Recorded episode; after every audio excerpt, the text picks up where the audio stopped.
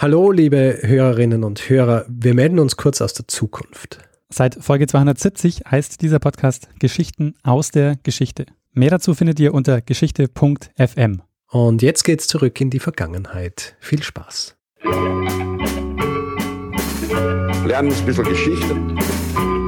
Lernen ein bisschen Geschichte, dann werden Sie sehen, Herr Reporter, wie das sich damals entwickelt hat. Wie das sich damals entwickelt hat.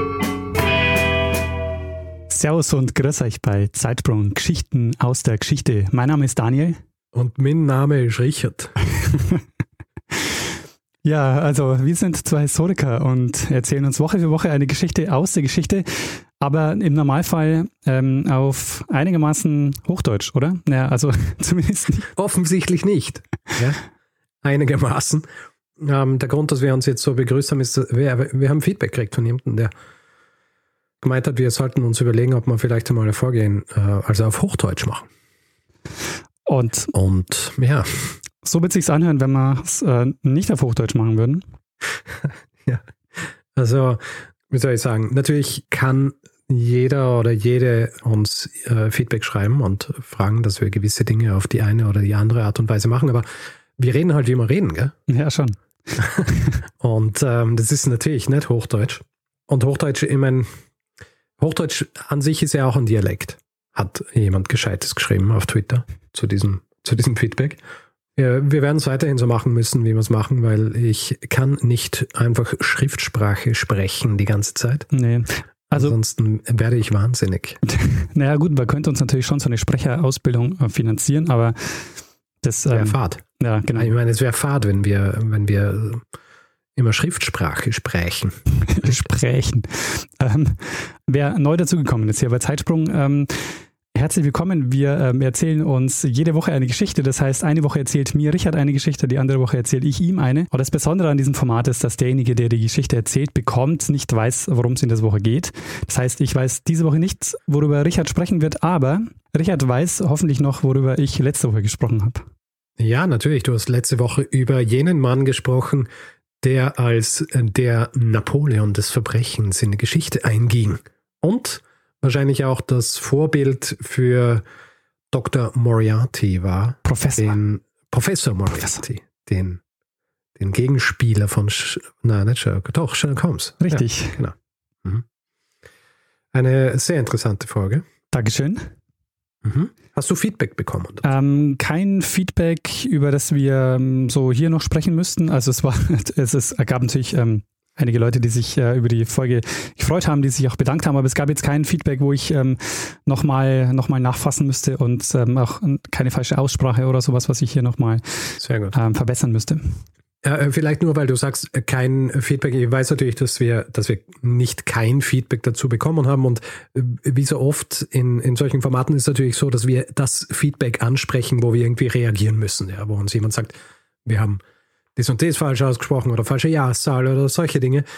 Aber was wir natürlich ganz selten machen, weil es äh, keinen Grund gibt, es so auszusprechen, ist, wir kriegen wahnsinnig viel einfach sehr gutes Feedback. Ja. also wahnsinnig viele Leute schreiben auf den unterschiedlichsten Plattformen, schreiben uns E-Mails auf Twitter und so weiter und loben uns und, und sagen, äh, wie sehr ihnen unser Format gefällt und wie sehr ihnen Erfolge gefällt. Und mir ist es letztendlich eingefallen, dass wir, dass das oft unter den Tisch fällt, weil wir natürlich immer nur die Sachen ansprechen, wo irgendwas kritisiert wird. Ja. Und ich finde es natürlich auch ganz wichtig, dass wir hin und wieder darauf hinweisen, dass wir natürlich sehen, wenn die Leute uns loben und wir freuen uns wahnsinnig drüber. Und das ist ja auch das, was uns motiviert, hier weiterzumachen. Ja, guter Punkt. Ähm, sehr guter Punkt, Richard. Also genau, vielen, vielen Dank an alle, die uns da auch ähm, Feedback geben, weil das ist auch echt was, was uns ja motiviert und hier bei der Stange hält. Ganz genau. Und ich habe jetzt auch noch Feedback. Wir haben ja in der letzten Folge schon die vorletzte Folge gefeedbackt ja. zu ähm, zum Rattenfänger von Hameln. Nachdem wir die letzte Folge aufgenommen haben, allerdings ist noch Feedback reingekommen und zwar auf unserer Website, wo ein bisschen geschrieben worden ist über die Flöten und wie sinnvoll äh, das ist, äh, Flöten zu verwenden, um Ratten zu fangen und dass Ratten ja eigentlich schwimmen können. Das heißt, die Weser als der Ort, wo die Ratten dann ertrinken, ist natürlich absurd, weil die Ratten würden einfach wegschwimmen etc. Das Besondere an diesem Kommentar ist, es ist nämlich am Schluss dieses Kommentars darauf hingewiesen worden, dass dieses Fenster, das eingesetzt worden ist in eine Kirche in Hameln, äh, das ich erwähnt habe während der Folge, dieses Fenster ist leider am Ende des Zweiten Weltkriegs zerstört worden mit einem Großteil der Kirche, ist dann aber ersetzt worden zum 700. Jubiläum des Auszugs der Kinder. Und die Person, die mir das, äh, beziehungsweise uns das geschrieben hat, ist Uwe Rumberg. Und Uwe Rumberg ist der Pastor an der Marktkirche St. Nikolai zu Hameln. Das heißt, wir haben hier direkt aus Hameln Feedback äh, zu dieser Geschichte bekommen. Und äh, das finde ich großartig. Ja, sehr schön. Dankeschön. Ja, in diesem Fall, normalerweise müsstest du jetzt sagen, ja, Richard, mhm. ne, das ist mit Geschichte. Ja, Richard, Aber was ist mit der Geschichte? Hast du was vorbereitet? Ich, ich habe was vorbereitet und ähm, ich werde jetzt einfach damit beginnen. Sehr gut, ich äh, freue mich. Lieber Daniel, am 20. September im Jahr 1925 vermeldet die New York Times auf ihrer ersten Seite folgendes. Discard date for Straw Hats ignored by President Coolidge. Ergibt für dich jetzt wahrscheinlich wahnsinnig wenig Sinn. Ja. Nur zur Einordnung. Ja. Die Sprache ist hier von Präsident Calvin Coolidge, dem damaligen Präsidenten der Vereinigten Staaten, der 30. Präsident. Und der Text dieser Überschrift lose übersetzt bedeutet so viel wie Präsident Coolidge ignoriert das Ablegedatum für Strohhüte. und ja, wie gesagt, für dich und wahrscheinlich auch für den Großteil unseres Publikums ergibt diese Überschrift wenig Sinn. Und auch die Frage, warum, warum ist das ein Artikel in der New York Times mhm. und warum ist das auf der ersten Seite? Ja. ja. Du musst aber keine Angst haben. Ja? Du wirst es erzählen. ich werde im Laufe dieser Folge auflösen, warum diese äh, Headline existiert, beziehungsweise damals existiert hat und ich werde im Zuge dessen auch über eine Sache sprechen, die wir bisher noch relativ wenig behandelt haben, nämlich Hüte. Sehr gut. Ja? Bisschen Modegeschichte. Ein bisschen darüber sprechen, woher, warum, wieso und vor allem auch, warum tragen Menschen heutzutage kaum mehr Hüte. Mhm. Das ist äh, spannend. Wie so oft, ein bisschen von Anfang an hier. Mhm. Ja? Also historisch betrachtet ist es ja so, dass es schwierig ist festzumachen, wann Hüte bzw. Kopfbedeckungen wirklich entstanden sind. Also grundsätzliches Problem hier ist, dass die meisten Kopfbedeckungen ja aus Materialien waren, die dem Zahn der Zeit nicht wirklich standhalten können.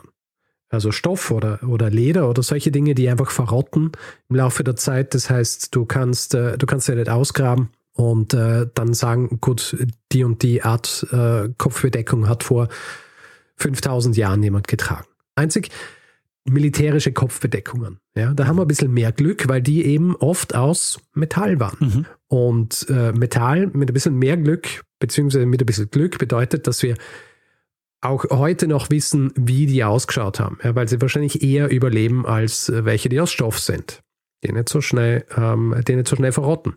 Wofür sind Kopfbedeckungen getragen worden? Was glaubst? Also zum Schutz vor der Sonne wahrscheinlich ähm, zum Großteil. Gerade wenn man so am Feld gearbeitet hat, dann war es nicht schlecht, wenn man was am Kopf hatte. Genau. Also vor der Sonne, aber auch natürlich vor, vor grundsätzlich Wind und Wetter. Mhm. Ja, der, unser Kopf ist ja sehr wertvoll, denn da ist unsere Schaltzentrale drin. Ja. Ist aber auch sehr sensibel. Ja. Du möchtest natürlich diesen Kopf schützen und deswegen setzt du dir was auf diesen Kopf wie so oft, aber natürlich bei allem, was Menschen sich anziehen, wandelt sich das schnell zu was, was mehr ist als einfach nur eine nützliche Kopfbedeckung, die meinen Kopf jetzt irgendwie vor, vor, vor Wind und Wetter schützt. Relativ schnell sind Kopfbedeckungen zu etwas geworden und äh, ich, wenn ich sage relativ schnell, also zum Beispiel, wir wissen es aus Ägypten und Griechenland und von den Römern, dass die Kopfbedeckung natürlich auch beschreibt, was für einen Status eine Person hat. Mhm. Ja. In Rom zum Beispiel war es lange Zeit so, dass nur freie Bürger eine Kopfbedeckung tragen haben dürfen. Das allein schon reicht mhm. aus, um zu vermitteln, was er für einen Status hat. So richtig als Ausdruck des Status beziehungsweise als eine durchgängige Kopfbedeckung, vor allem auch in unseren Breitengraden, kommt der Hut erst so im 10. Jahrhundert auf ungefähr. Also im Mittelalter entwickelt sich das dann tatsächlich so, dass für jede Person beziehungsweise für jeden Stand und für, für, für jede soziale Position eine eigene Hutart vorgesehen war. Mhm. Und ähm, das entwickelt sich natürlich weiter und ab dem 17. Jahrhundert äh, wird dann der Hut bei Männern und bei Frauen eine der wichtigsten modischen Merkmale. Da entsteht zum Beispiel vor allem bei Frauen auch so dieser Trend hin zu sehr bizarren Hutformen und aber das ja. ist relativ spät, ne? Also 17. Jahrhundert. Ich hätte gedacht, dass sich die Hutmode schon deutlich vorher durchgesetzt hat. Naja, die Hutmode hat sich vorher durchgesetzt, aber dass der Hut als so ein, ein ein wichtiges Merkmal in der Mode angesehen worden ist. Äh, das entwickelt sich erst ab dem 17. Jahrhundert. Also vorher war es eher so, du hast, ähm, du hast eine Kopfbedeckung und die Kopfbedeckung bezeichnet deinen Status. Okay, ja. Ja. Ab dem 17. Jahrhundert wird es eine modische Erscheinung. Also da hast du, da gehört es zu deinem Outfit und da kannst du natürlich auch dann variieren. Mhm. Äh, natürlich ist es noch so, dass du grundsätzlich bestimmte Kopfbedeckungen für bestimmte Schichten hast. Ja? Also jemand, der am Feld arbeitet, der äh, geht nicht einmal in der Woche zu seinem Hutmacher und sagt, was hast du für ein neues Design? Ja? ich möchte glänzen auf dem Feld. Ja, klar. Äh, aber natürlich die höheren Schichten, die sich das leisten haben können, die auch ein Interesse daran gehabt haben, hervorzustechen, das ist eine Entwicklung, die ab dem 17. Jahrhundert stattfindet. interessant. Ich meine, das erinnert mich auch an letzte Woche an die Geschichte mit dem Bild von Thomas Gainsborough von äh, Lady Georgiana Cavendish, weil die hat auf diesem Bild, das da geklaut wurde, so einen riesigen Hut auf und äh, sie genau. war ja quasi so die Trendsetterin auch in Sachen äh, mhm. Hutmode. Und das ist aus, äh, aus welcher Zeit? Das müsste 18. Jahrhundert sein. Ja, genau, 18. Mhm. Jahrhundert. Genau. 17. bis 18. Jahrhundert. Das ist so dieser Zeitpunkt, wo sich diese riesigen, breitkrempigen Hüte auch durchsetzen. Und es ist interessant, dass du das ansprichst bei ihr. Es ist nämlich so, dass diese weiten Krempen, vor allem die dann so übers Gesicht gezogen werden, ja, also dass man kaum dein Gesicht sieht, das hat damit zu tun, dass äh, zu jenem Zeitpunkt, wie so oft in, im Laufe der Geschichte auch, der blasse Teint Mhm. sehr wichtig war. Mhm. Das heißt, die Leute wollten nicht äh, von der Sonne gebräunt werden, sondern sie wollten blass bleiben und deswegen haben sie sich diese riesigen, breitkrempigen Hüte aufgezogen. Bei Männern sind diese breitkrempigen Hüte, vor allem hohe Hüte, dann auch im 17. Jahrhundert beliebt worden und im Zuge des 18. Jahrhunderts ähm, setzt sich dann eine Hutform durch, die wir alle kennen, nämlich der Zylinderhut. Ah, okay.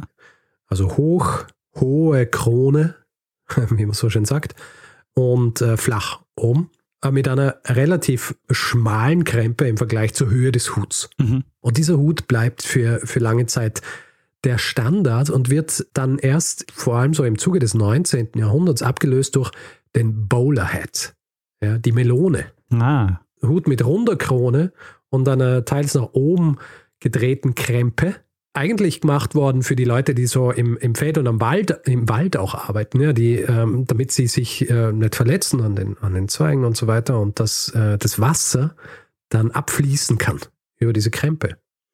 Das sind ja alles Dinge, die man sich gar nicht so überlegt, wenn man sich, weil heutzutage für uns natürlich Hüte sind, sind ein Accessoire und es ist weniger was, was wir als äh, einen nützlichen Teil unserer Mode wahrnehmen. Und solche Dinge, eben zum Beispiel der Bowler Hat, die sind aus einer Notwendigkeit entwickelt worden. Und im 19. Jahrhundert Bowlerhead im Grunde so dieser Standard. Und eben auch lange Zeit der Standard. Also bis Ende des 19. Jahrhunderts in England, vor allem auch Anfang des 20. Jahrhunderts. Also du kennst diese Bilder von den arbeitenden Männern in den Anzügen in London mit Schirmscham und Melone. und das ist eben der Bowlerhead. Ja. Im 19. Jahrhundert auch entwickelt bzw. populär worden in den USA der Cowboy-Hut, benannt dann nach dem, nach dem wichtigsten Hersteller des Stetson. Und die Materialien, die zu jener Zeit in erster Linie verwendet worden sind für Hüte und Filz, war Ende des 19. Jahrhunderts und Anfang des 20. Jahrhunderts auch immer so dieses Standardmaterial. Mhm. Ja, also wenn Leute Hüte getragen haben, dann war es meistens aus Filz. Und hier befinden wir uns jetzt also. Anfang des 20. Jahrhunderts. Hüte sind noch immer eine große Sache. Mittlerweile trägt jeder Hut. Allerdings ist es so, dass jeder Hut eine spezifische Bedeutung hat und die Art und Weise, wie du Hüte trägst, ist stark reglementiert. Mhm. Also so reglementiert, dass es fast auch ein bisschen fanatisch werden kann. Es ist nämlich folgendes, ja, im, im Zuge des 19. Jahrhunderts wurde in den USA eine ganz bestimmte Art Hut erfunden bzw. entwickelt und zwar der Strohhut, ah, okay. den ich ganz am Anfang schon erwähnt habe. Also dieser Strohhut beschreibt jetzt äh, im Namen zuerst einmal nur das Material, aber dieser Strohhut auch als Boater bezeichnet. Und warum der so bezeichnet worden ist, erkläre ich gleich. Es war so ein Hut mit einer runden Krempe und einer runden Krone und hat noch so ein Hutband gehabt. Also relativ simpel, rund, äh, nicht wahnsinnig hoch und eben aus Stroh. Und ist entwickelt worden für sommerliche Aktivitäten. Und hier vor allem, wenn man zum Beispiel bei einem Bootsrennen an einem Fluss war. Deswegen sind sie auch als Boater bezeichnet worden. Also es ist mehr sowas für die ähm, höhere Gesellschaft, äh, Gesellschaftsschicht. Naja, äh, nicht wirklich, weil du musst dir vorstellen, 19. Jahrhundert beziehungsweise dann Anfang 20. Jahrhundert, sommerliche Aktivitäten ist nicht nur mehr der, den, den höheren Leuten beziehungsweise Leuten einer höheren Schicht zur Verfügung standen. Mhm. Ich habe ja mal eine Folge gemacht über Kleindeutschland, ja. falls du dich erinnerst. Natürlich war das nicht standardmäßig, aber trotzdem Leute haben regelmäßig Ausflüge gemacht, wo sie am Fluss entlang gefahren sind. Das heißt, sommerliche Aktivitäten, also Aktivitäten, die nicht Arbeit waren, also Freizeit, das hat es auch für, für viele Schichten gegeben zu jener Zeit. Und äh, nachdem alle Hüte getragen haben, waren diese Hüte einfach sehr verbreitet. Mhm. Ja? Also viele Leute, die einfach, äh, die gearbeitet haben, die auch körperliche Arbeit gemacht haben, die in Fabriken gearbeitet haben, die am, am, am Hafen gearbeitet haben und so weiter, die haben solche Hüte getragen. Jedenfalls dieser Strohhut, der im 19. Jahrhundert entwickelt worden ist, war in erster Linie dazu gedacht, dass man ihn zu solchen Aktivitäten trägt. Und erst Anfang des 20. Jahrhunderts hat sich so entwickelt, dass dieser Hut auch in den Städten beziehungsweise auch in den großen Städten getragen worden ist. Also im Sommer, wenn die, wenn die Sonne runtergebrannt hat und die Leute üblicherweise ihre dicken Filzhüte getragen haben, war es ihnen jetzt möglich, dass sie auch ihre Strohhüte tragen. Und allein die Tatsache, dass sie hier jetzt erklärt, dass es möglich war, dass jemand diese Sachen trägt, zeigt auch, wie stark reglementiert es eigentlich war. Ja. Also wie wichtig das war, dass du die richtige Hutmode getragen hast zu jener Zeit. Und tatsächlich war es dann auch so, dass Anfang des 20. Jahrhunderts du tausende arbeitende Männer in den Städten von New York City gesehen hast, wie sie durch die Straßen gehen mit ihren aus Stroh gefertigten Boaters. Allerdings ist es so, dass dieser Hut wirklich nur für den Sommer gedacht war.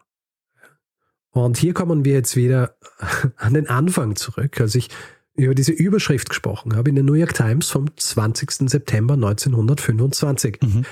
Es gab in den 1920er Jahren nämlich einen Tag, den Cut-Off Day. Und dieser Cut-Off Day hat bezeichnet, dass man ab diesem Tag diesen Strohhut nicht mehr tragen darf. Also gesetzliche, es gab ein Gesetz, dass man den nicht mehr tragen durfte. Schau, gesetzlich ist falsch. Okay.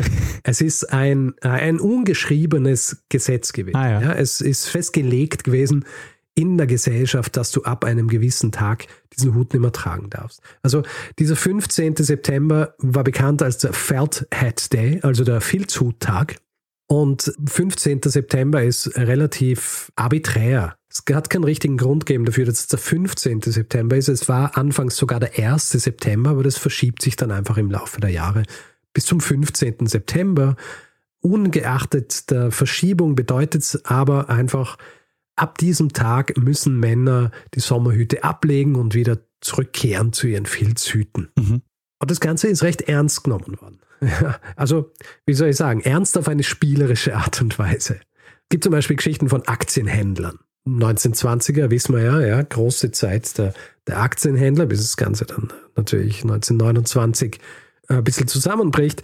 Aber in den 20er Jahren Aktienhändler zum Beispiel, die haben das so ernst genommen, dass sie, wenn jemand nach diesem Cut-Off-Day diesen Strohhut noch getragen hat, dann war es okay, dass jemand seinem Kollegen den Strohhut vom, vom Kopf reißt und ihn äh, zerstört. Ah ja.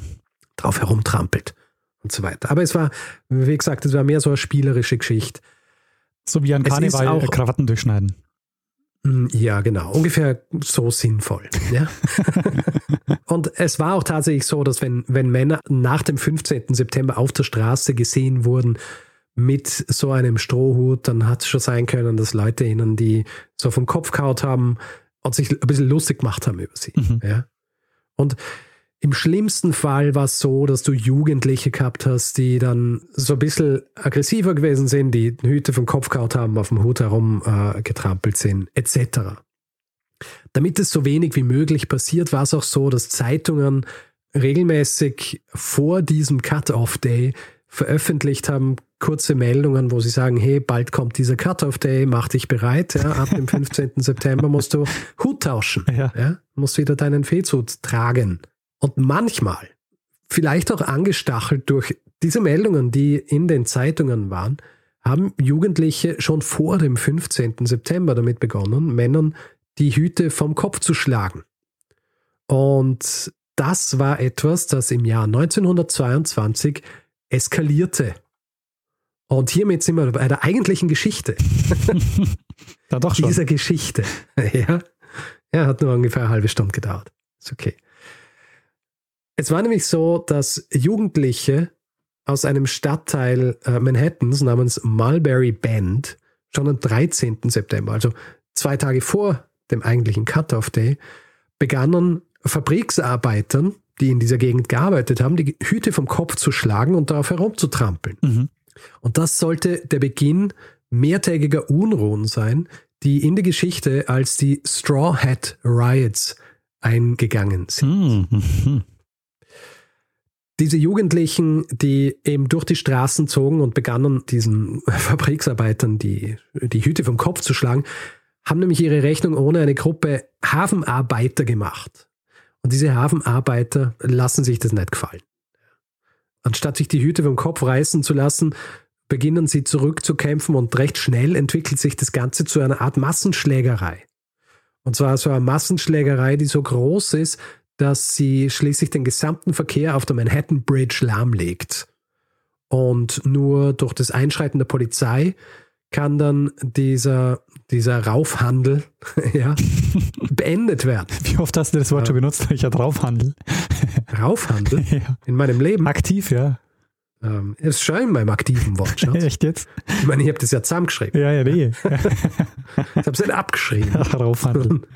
Raufhandel. Kennst du das nicht? Ja, ich kenne ich schon. Ich glaube, ich habe es noch nie aktiv verwendet, aber ist gut.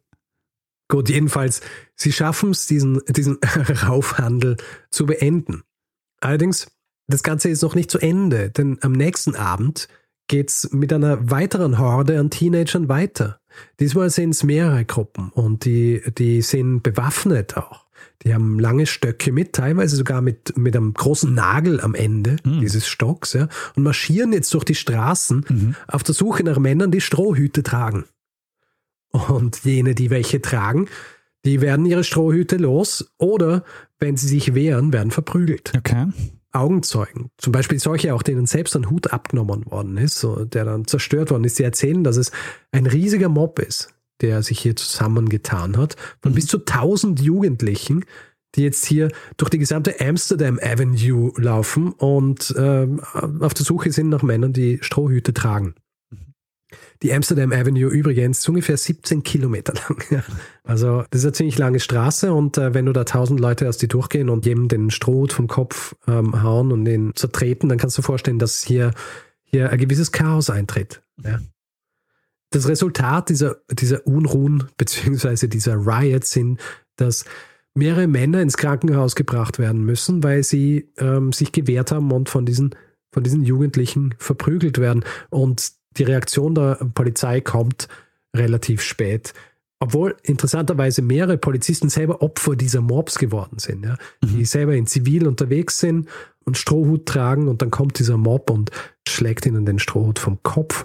Als die Polizei dann schließlich einschreitet, werden Dutzende Jugendliche verhaftet. Der initiale Aufstand ist hiermit niedergeschlagen. Beginnt so ein bisschen ein, ein, ein Reigen an Verurteilungen.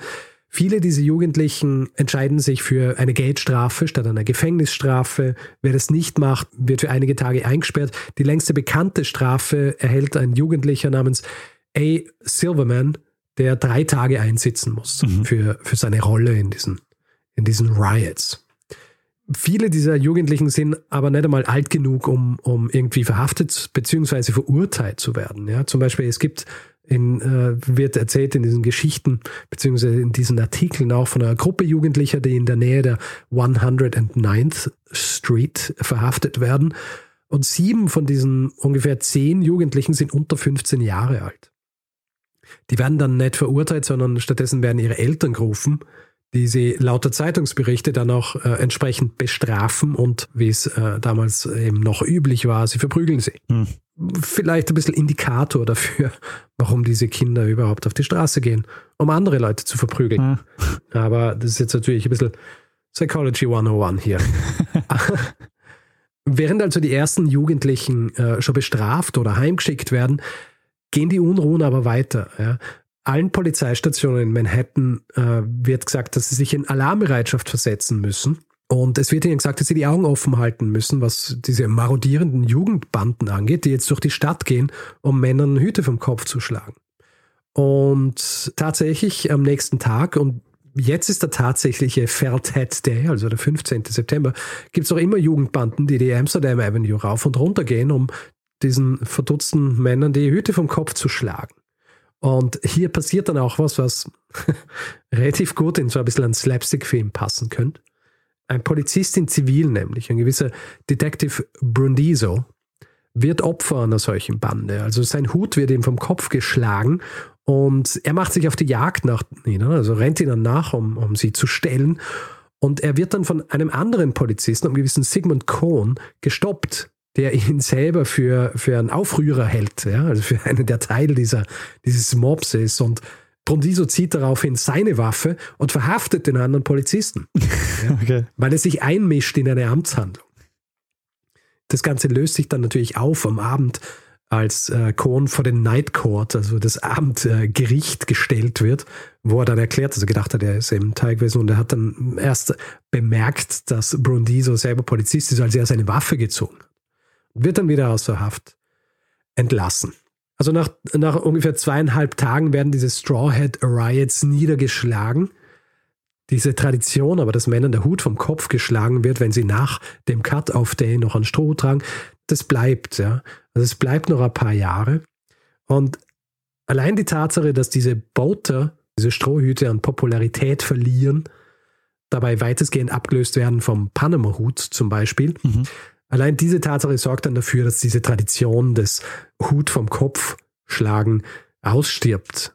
Und zwar so sehr ausstirbt, beziehungsweise dieser Cut-off-Day dann so unwichtig wird, dass dann eben im Jahr 1925 sogar der Präsident der Vereinigten Staaten diesen Cut-off-Day einfach ignoriert und auch noch am 20. September, also fünf Tage danach, einen Boater bzw. so einen Strohhut trägt. Ohne dass jemand kommt und ihn vom, vom Kopf Ohne dass jemand kommt und ihm den vom Kopf schlägt. Du fragst dich jetzt natürlich, gut, diese Geschichte der, der Strohhüte ist erzählt, aber ich frage mich schon, was, was ist eigentlich grundsätzlich mit Hüten passiert? Ja. Warum tragen wir hier keine Hüte mehr? Ja, warum tragen wir nur noch Cappies und keine Hüte mehr? Also diese Strohhüte verlieren in den 1920ern an Popularität.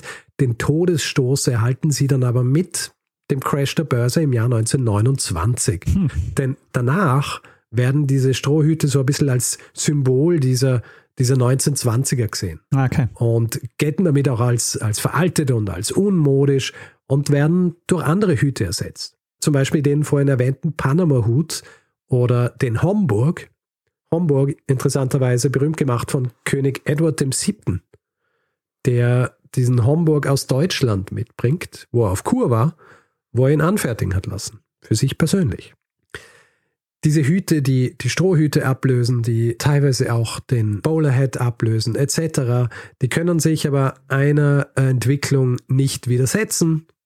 Und zwar, dass Hüte bald nur noch als Accessoires angesehen werden, aber nicht mehr als Teil von ganzen Outfits. Mhm. Und interessanterweise, wenn wir jetzt so weitergehen, also äh, sagen wir, wir sind in den 30ern und den 40ern, da ist der Hut noch relativ beliebt ab den 50ern und dann spätestens ab den 60ern ist eine Sache, die einfach dafür sorgt, dass die Leute keinen Hut mehr brauchen und auch keinen Hut mehr wollen. Kannst du dir vorstellen, an was das liegt? Am um, um, uh, Regenschirm. Es ist nicht der Regenschirm, aber du, du denkst in die richtige Richtung. was, was, weil den Regenschirm hat es schon lange gegeben, aber was ist in 30er, 40er, 50er, was wird hier massivst populär? was immer mehr Leute verwenden. Kapuzenpullis. Kapuzenpullis. Das Automobil. Ah, verstehe ich. Ja, das Auto, klar. Okay. Das Automobil, Daniel. Ähm, die Leute haben keine Notwendigkeit mehr für etwas, das ihren Kopf vor Wind und Wetter schützt, weil sie, wenn sie reisen, entweder im Auto sitzen oder auch im, in der Bahn zum Beispiel. Aber mhm. das Auto und die Popularität des Autos sorgt natürlich dafür, dass die Leute weniger Hüte brauchen. Und die, die Hüte weiterhin tragen, für die ist äh, das dann ein bisschen unangenehm, weil wenn du dich ins Auto setzt, musst du den Hut absetzen, ja. weil passt meistens nicht rein. Das heißt, die Leute haben angefangen, weniger Hüte zu tragen, weil sie weniger zu Fuß gehen und mehr Autos nehmen. Und natürlich auch, es entwickelt sich so äh, ein bisschen ein Umdenken, was die Art und Weise ist, wie man sich kleidet. Dieses Formelle, des noch Anfang des 20. Jahrhunderts und auch noch bis in die 40er, 50er reingegangen ist, das existiert so nicht mehr. Also wenn du dir Bilder anschaust von den 30er Jahren, egal wo du hinschaust, grundsätzlich, und das entweder ist jetzt ein sehr teurer Stoff oder ein sehr günstiger, aber meistens haben die Leute einfach einen Anzug angehabt und einen Hut. Mhm. Und ähm, das verändert sich einfach. Dieses Formelle ist nicht mehr nötig. Äh, man ist jetzt mittlerweile auch ähm, legerer unterwegs und da brauchst halt auch einfach keinen Hut. Also angeblich ist auch zum Beispiel John F. Kennedy einer der ersten Präsidenten gewesen, der einfach sehr offen keinen Hut mehr getragen hat. Der gezeigt hat, es ist nicht nötig, dass ich einen Hut trage, um, um, um hier zu zeigen, was mein Status ist. Und das hat natürlich auch wirtschaftliche Auswirkungen. Also in Deutschland zum Beispiel gab es den Ort Lindenberg und die Umgebung rundherum der als der Hutort Deutschlands galt. Mhm. Und auch dort schon in den 1930er Jahren beginnen Manufakturen zu schließen, weil die Leute weniger Hüte tragen. Und Anfang des 20. Jahrhunderts, also so um 1900 rum, war das eine florierende Industrie mit einem Jahresoutput von ungefähr 4 Millionen Hüten. Oh, krass. Mhm. Die natürlich ähm, im ganzen Land und auf der ganzen Welt verkauft worden sind. Und im Laufe der Jahrzehnte wurden dann eben immer mehr dieser dieser Hutmanufakturen geschlossen. Was bleibt jetzt also von Hüten? Also Hüte gingen ja nicht ganz verloren oder gehen auch nicht ganz verloren. Also grundsätzlich, du hast natürlich Uniformen zum Beispiel, wo Hüte noch immer ein wichtiger Bestandteil sind. Ja. Hast auch lange Zeit noch Uniformen gehabt äh, mit Hüten, ähm, schon zu jener Zeit, als der Hut relativ unpopulär worden ist. Aber zum Beispiel, wenn du dir anschaust, Fotos von Flugbegleiterinnen in den 60er Jahren, da gehört immer dieser kleine Hut dazu. Ja, dieser kleine, den sie so, so ein bisschen schief aus dem Kopf ein bisschen seitlich. Ne? Ja, ganz genau. Ja. Und natürlich heutzutage äh, Polizisten und Polizistinnen ja, mhm. tragen, mhm. äh, tragen noch immer Hüte. Hier auch interessant. Äh, du kennst ja diese Bilder von den, von den britischen Polizisten. Mhm, ja. Die haben ja andere Hüte, als, als man grundsätzlich kennt von Polizisten, diese hohen. Ja. Und diese Hüte sind in erster Linie so gebaut worden für den Fall, dass sie in einen Raufhandel geraten. Ja. Um jetzt auch mal den Raufhandel hier zu verwenden. Weil sie sind hart und sie sollten einfach den Kopf schützen, falls jemand ihnen irgendwie auf den Kopf schlagt mit was. Was ein, ein normaler Filzhut ja eigentlich äh, nicht so gut kann. Heutzutage ist es natürlich so, wenn du Hut tragen willst oder wenn du Hut trägst, bist du wieder was Besonderes. also früher, wenn du aus der Masse hervorstechen wolltest, hast du keinen Hut getragen. Heutzutage, wenn du aus der Masse hervorstechen willst, dann trägst du einen Hut. Ja. Das ist auch so ein bisschen reflektiert in der Art und Weise, wie Hüte heutzutage produziert werden. Also heute, wenn Leute sich Hüte kaufen, dann kaufen sie sich extravagante Hüte. Ja, dann sind es Hüte, die von berühmten Designerinnen oder Designern gemacht werden, die viel Geld kosten und du, du kannst so ein bisschen zeigen, dass du, dass du außergewöhnlich bist, ja, dass mhm. du Avantgarde bist. Und äh, ist eben sehr interessant, weil es das völlige Gegenteil zu dem ist, wie einfach über die Jahrhunderte davor Hüte getragen worden sind. Mhm. Es hat einfach dazugehört und heutzutage gehört es nicht dazu und deswegen bist du was Besonderes, wenn du sie trägst. Hast du einen Hut, Richard? Ich habe mehrere Hüte. Ja? Ja. Ich habe die noch nie Hut tragen sehen. Das hängt damit zusammen, dass ich kein Hutgesicht habe. Ja. Schaut einfach scheiße aus mit. Ja, aber du hast die Hüte. Also du, du, äh, ja, die, die, äh, die, bei Sema kauft man sich halt einmal ah. einen Hut glaube, ich habe mal für einen Urlaub einen Hut gekauft und ich, äh, vor, vor ungefähr einem Jahr bin ich eingeladen worden zu so einem, zu so einem Mystery-Dinner. Ja. wo so ein, also wo so ein, äh, so ein Ding durchgespielt wird. Ja. So, äh, und ich habe eine Rolle spielen müssen und meine Rolle war so ein, amerikanischer Unternehmer, äh, der so, der, der seine, seine Rinderfarm irgendwo hat. Ja. Und dann habe ich mir halt so ein, äh, habe ich mir so ein Leder, so einen Leder-Cowboy-Hut gekauft, um äh, das natürlich auch authentisch äh, machen zu können. Ja. Aber ich werde kein Foto davon veröffentlichen. ja, nur mit Hut, also, also ohne dich, ähm, aber den, den Hut kannst Vielleicht den Hut. Ja. Genau. Gut, äh, Daniel, ich bin fast fertig mit meiner Geschichte über die Straw Hat Riots von 1922. Eine Sache noch. Ja. Du kennst vielleicht den Spruch Mad as a Hatter, beziehungsweise verrückt wie ein Hutmacher. nee, du nie, nie gehört? gehört, nie gehört. Hast du nie gehört? Nie gehört. Also wenn man sagt, he's mad as a hatter, ist glaube ich auch ein bisschen reflektiert in Lewis Carrolls Alice in Wonderland, weil da gibt es auch den Hatter, Mhm. der ist ja auch verrückt. Und dieser Sprichwort, das ursprünglich aus England kommt, der Grund, dass diese Phrase existiert, ist, dass Hutmacher für die Produktion von Filz, aus dem ja ein Großteil der Hüte gemacht ist, Quecksilber verwendet haben. Ah, verstehe. Und wie wir heute wissen, Mhm. damals war das noch nicht so bekannt, Quecksilber ist ja hochgiftig und eine Vergiftung sorgt dann für Symptome wie Lallen, äh, Zittern, Herumstolpern, teilweise auch Halluzinationen. Mhm. Das sind natürlich alles Dinge, die die, die Menschen assoziiert haben mit, äh, mit geistiger Verwirrung. Mhm. Und deswegen die Bezeichnung Mad as a Hatter. Und hier eine kleine Anekdote in der Anekdote. Ja. Abraham Lincoln ist ja ermordet worden Mhm. von John Wilkes Booth. Und nein, Booth war kein Hutmacher. Allerdings war es so, äh, nach dem Mord an Lincoln wird Booth gejagt, unter anderem von einem, ähm, von einem Regiment, also von Soldaten. Und in diesem Regiment ist ein Mann namens Boston Corbett. Und Boston Corbett stellt Booth in einer Scheune auf einer Farm in Virginia. Und seine Anweisungen sind eigentlich, dass er ihn lebend holt, ja, also dass er ihn lebend gefangen nimmt. Allerdings erschießt er ihn. Und eine der Erklärungen, warum er ihn erschossen hat und sich diesen Anweisungen widersetzt hat, ist, dass Corbett in seinem Leben, bevor er Soldat worden ist, Hutmacher war. Und sein Geisteszustand deswegen entsprechend beeinträchtigt war. Mhm.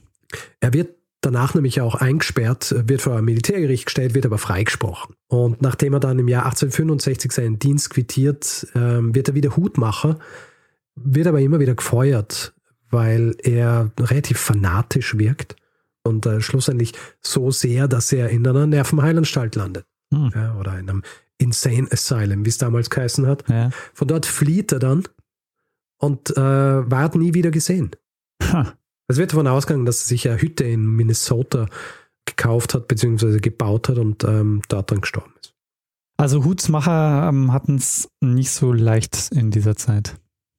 Ähm, nein, weil du dich halt vergiftet hast. Sam. Hm.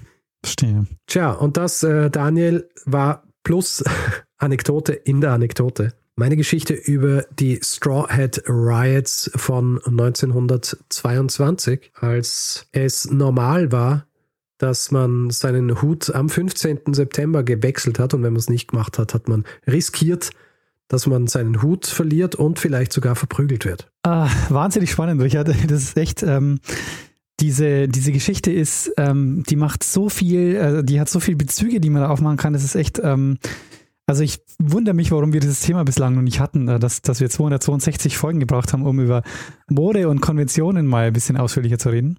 Hm. Wobei ich sagen muss, die Art und Weise, wie ich jetzt über Hüte gesprochen habe, ihre- Bedeutung und so weiter, Ja, wahnsinnig verkürzt, weil du, du kannst es natürlich alles nicht äh, in einer Folge. Es, man könnte wahrscheinlich einen eigenen Geschichte-Podcast nur über die Geschichte der Hüte machen. ja. Aber das ist ja fast jedes Thema, das wir machen, ist ja so, dass man. Ja, ja, es stimmt. Also ich habe ein Buch mir besorgt von äh, Hilda M. Flatt. Das heißt A History of Fashion in Headwear. Also der eigentliche Titel ist Hats. Und dann A History of Fashion in Headwear. Und es ist, ähm, das ist sehr gut, weil sie geht hier einfach von, von Jahrhundert zu Jahrhundert durch die Geschichte der, der, der Hüte. Also immer Männer, Frauen, Militär etc.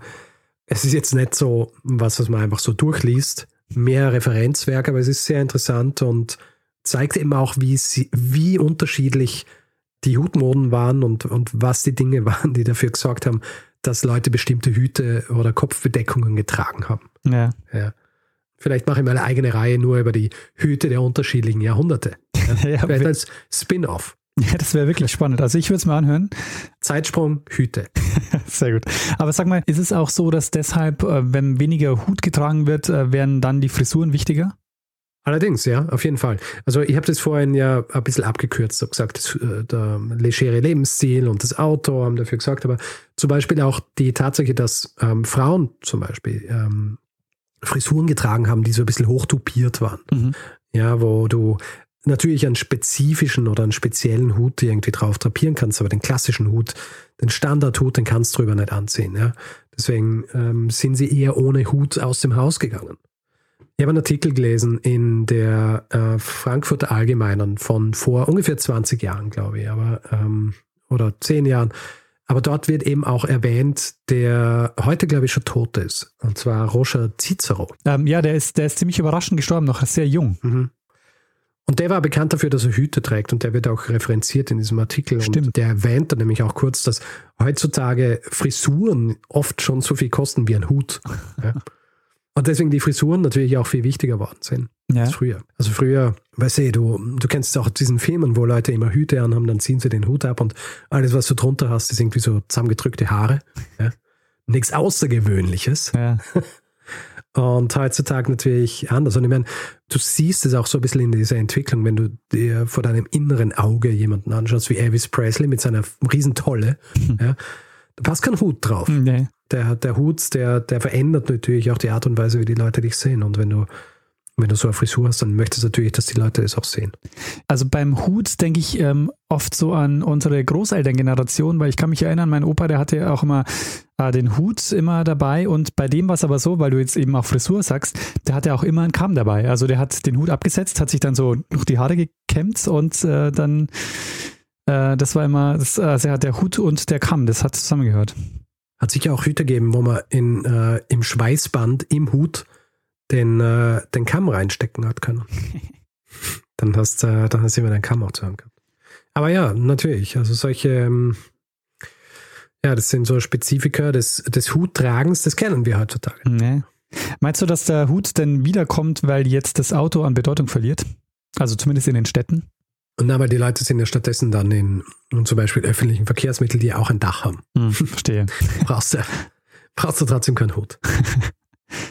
ja, wer weiß, was, was für Entwicklungen noch dafür sorgen, dass vielleicht der Hut, der Hut wiederkommt. Ich meine, ich grundsätzlich finde ich die Idee eines Hutes äh, nicht uninteressant. Wenn man sich irgendwie ein bestimmtes Bild zulegen will oder Art und Weise, wie Leute einen sehen und was, was dabei helfen kann, das, äh, sowas unterstütze ich und äh, finde ich gut, aber es ist halt, äh, es ist halt schwierig, weil heutzutage natürlich, wenn Leute Hüte tragen, dann, dann hat es so ein bisschen, gleich schon ein bisschen sowas Prätentiöses. Mhm. Ja. Mhm. Dann denkt man so, ah, der will sich nur wichtig machen und so weiter, aber vielleicht gefällt Leuten einfach der Hut. Nee. Ja? Will einfach gerne einen Hut tragen, weil sie sich denken, hm, ja, ich schaue gut aus mit dem Hut. Oder ich schaue gut aus mit Hut. Ja, Oder- das, Da könnte man irgendwie einen Slogan draus machen, glaube ich. Aber äh, bei mir zum Beispiel, wenn ich mit Hut herumgehen würde, wäre nicht so gut, Ja, weil es mir nicht steht. Aber andere zum Beispiel, aber das sagst du, vielleicht sagen, würden andere sagen, dass dir der Hut steht. Ich weiß nicht. ich glaube nicht. Ja. ich glaube nicht. Ich muss sagen, äh, ich stelle mir das ein bisschen unpraktisch vor. Also ich mag gerne zum Beispiel Kapuzen und so. Ähm, deshalb habe ich immer gerne Kapuzenpullis an. Auch Mützen oder so im Winter trage ich gerne, aber Hut kann ich mir kaum vorstellen. Du hast ja ganz am Anfang angesprochen, heutzutage tragen die Leute nur noch Cappy. Ja. Ja. Ah, Das ist tatsächlich so. Ja, also der, wie soll ich sagen, der, der legitime Nachfolger des klassischen Hutes Ja. ist die Baseballkappe. Ja, stimmt. Also wenn du dir anschaust in den USA, die und das ist auch ein USA-Phänomen, finde ich fast. Ja. Natürlich heutzutage bei uns auch, aber in erster Linie diese Baseballcap oder Truckermütze und so weiter, das sind Dinge, die aus den USA kommen. Und das heißt, die Leute tragen schon Kopfbedeckungen, aber eben nicht mehr diese klassischen Hüte. Ja, also man sieht hier in Hamburg auch noch, da gibt es auch noch diese Huttradition von diesen, diesen Fischerhüten und so. Ähm, Ja. Heißen die Fischerhüte, ich weiß gar nicht, aber die ähm, auch so, so, so, so Seemannshüte, die auch so, keine Ahnung, ah, so, die kennt man von, von Helmut Schmidt, der hat ja auch mal so eins auf. Da gibt es schon noch so ein paar Traditionen, aber so insgesamt, ja, würde ich auch sagen, so, Ah, und Freddie Quinn, oder? ja, genau, richtig, ja. Aber wo mir Hut immer noch so, äh, wo ich also an wen ich sofort denke, wenn ich an Hut denke, ist die Queen. Ja, natürlich. Also äh, das habe ich jetzt äh, ein bisschen ausgeklammert, aber diese Ascot-Tradition, ja, mhm. ähm, auch in England, dass du einmal im Jahr kommen alle zusammen und alle tragen die fantastischsten Hutkreationen. ja. Also das ähm, spielt auch so ein bisschen rein in dieses ähm, Status zeigen und, und du kannst dir, du kannst es leisten und solche Dinge. Und natürlich bei der Queen, die hat nie begonnen, Trainingsanzug zu tragen oder so, ja, sondern weiterhin Kostüme und ähm, zu so einem Kostüm gehört dann natürlich ein entsprechender Hut. Mhm. Ja, mal gucken, ob das in der nächsten äh, Generation nach ihr auch so sein wird. Ja, wahrscheinlich nicht. Also, weil nach ihr wird dann König kommen und die Buben, äh, die wir kennen von den Windsors, die tragen ja allesamt keine Hüte. Ha, stimmt. Vielleicht tragen sie dann Hüte. Ja, also sie sind in ihrer Uniform. Ja, ah ja stimmt. Ja, interessant. So. Aber es ist interessant, dass die äh, Männer dann keine mehr tragen in der nächsten Generation. Wobei äh, Charles auch keinen trägt, oder? Der ist auch schon ohne Hut. Ja, der ist ah. ohne Hut, klar. Ah. Na gut. Ja, gut. Daniel. Sehr gut, Richard. Äh, wahnsinnig spannend. Ich danke dir sehr für diese Geschichte. Gerne. Gab es einen Hinweis? Gibt es jemanden, ähm, den du es ist kein Hinweis per se gewesen, aber es ist so, ich folge auf Twitter Marina Amaral. Und Marina Amaral kennen vielleicht ein paar, weil die ist äh, bekannt dafür geworden, dass sie Schwarz-Weiß-Bilder einfärbt. Ah, ja, ja, der folge ich auch. Das ist wahnsinnig äh, cool, ja. Mhm. Und die postet hin und wieder auch eben über solche Dinge. Und die hat vor, vor ein paar Wochen hat sie was über diese, über diese Straw Hat Riots gepostet. Und äh, da habe ich mir gedacht, hm, ah. spannend. Ich werde äh, das recherchieren müssen. Und. Ähm, ja, uh, here we are. Das ist sehr spannend. Ähm, das ist cool, auch diese Bilder, die sind immer wahnsinnig faszinierend, weil sie dann so halt super lebendig wirken und ähm, weil wir stellen uns die Vergangenheit ja immer so schwarz-weiß vor, was sie natürlich nicht war. Das ist ja. ja.